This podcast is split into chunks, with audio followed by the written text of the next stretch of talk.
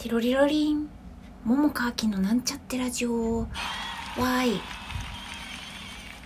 こんばんは、ももかあきです。あの人の会話、あ、違うな、人の会話じゃなくてえっと人がおしゃべりをする、そのおしゃべりしている内容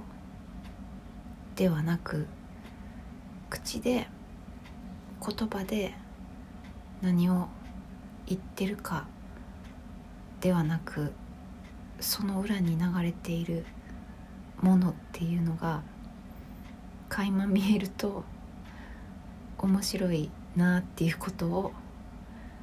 あの人が喋ってるのを聞いて思いました。うん、まあ、特によく自分が知ってる人とかやと、うーん、それが分かりやすいのかな。ね、どうなんやろ、どっちの方が、うーん、どうなんかな、なんか、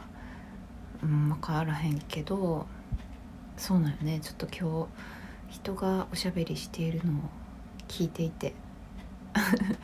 また人がっていうのもあれやけど、クラブハウスでね、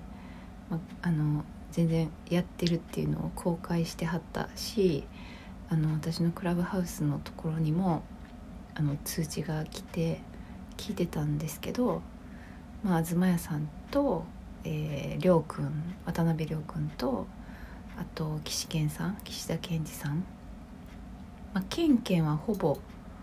喋ってないね。うん。まあ、でもとにかくこのさんにんが、まあ、あれこれおしゃべりしてたんですね。まあ、だからクラブハウス内のことはあのアーカイブ残らないので、まあ、内容は特に喋りませんけど、あのなんか喋ってるのをちょっとながら聞きしてたんですけどね。なんかさ、まあさんにんともみんな共演私はしていて、まあ、ある程度は知ってる人たちなんですよね。だからなんかね、そのおしゃべりしている言葉の、うーん、なんでしょうね、喋り方かな、喋り方とか、うーんと、うーん、なんて言ったらいいんかな、まあ、音圧とか色、まあ、声に色はないって言われるかもしれへんけど、なんか、なんか色って感じが私はするんやけど、色とか、うん、なんかそういうのをなんか聞いてると、うーん、あの全部が全部そうなわけじゃないけど、こう実際に口にしている言葉とそうじゃないことや、えっとなんていうのかな、隠しているつもりだろうけど漏れ出てる感情みたいなものが見えてくるもんやなと思って、あの面白かった、うん、まあ、全部ちゃんと聞いてたわけじゃなかったんやけどね、ところどころあのちょっと離れたりもしながら、まあ、聞いてたんやけど、そうなんかそんなことを思ってさ、やっぱりまあそうだよね、そうだよねっていうのは、まあ、うん、すごいなんか初めましてっていうかさ、あんまりよく知らへん人やったらどっちなんやろうって思うことが結構あるなとも思うんですよね。でもなんかよく知ってるっていうか、まあ割と知ってるっていうか、そういう人やとなんか余計になんかか分かる部分もあったりして、うん、面白かったな。そしてあのなんていうか会話劇みたいな、ちょっと演劇の話になってしまうけど、そういう会話劇においてもなんていうのかな、テキストの文脈と一致してるのと一致してないことってあるよね。まあそんなん当たり前って言われちゃっちゃまあそうなんやけど、でもなんかこういうあのねテキストそういうのになっても、うん、なんかそういう面白みが出せるといいよねって思うんですよね。うん、なんかやっぱ、うん、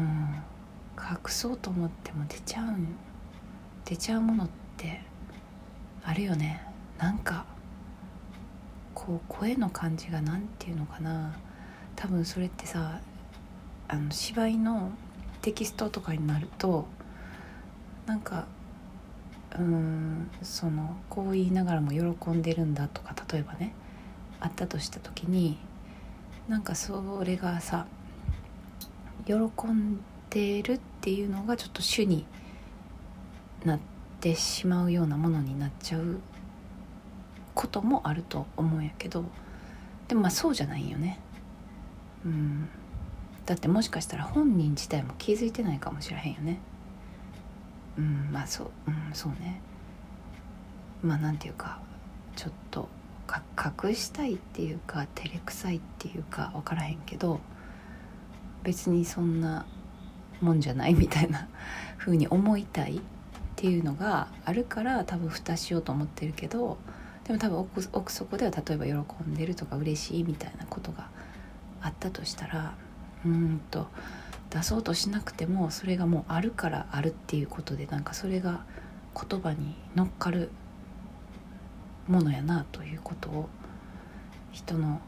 喋ってるのを聞いてそんなことを思ってね。うん、まあ、もしかこれが会話劇やとしたらあのそういうニュアンスが入ってて面白いなって私は思いましたさて、あ、ろっぷんごじゅうきゅう、ななふん、はい、そんな感じで今日はこの辺で終わろうかと思います。日記は今日、あ、昨日書いてないか、多分今日も書きました。もしよかったら注文の多い桃花店をお読みください。まあそんな大したこと書いてないけどね、相変わらず。はい、ではでは。聞いていただきありがとうございました。また明日。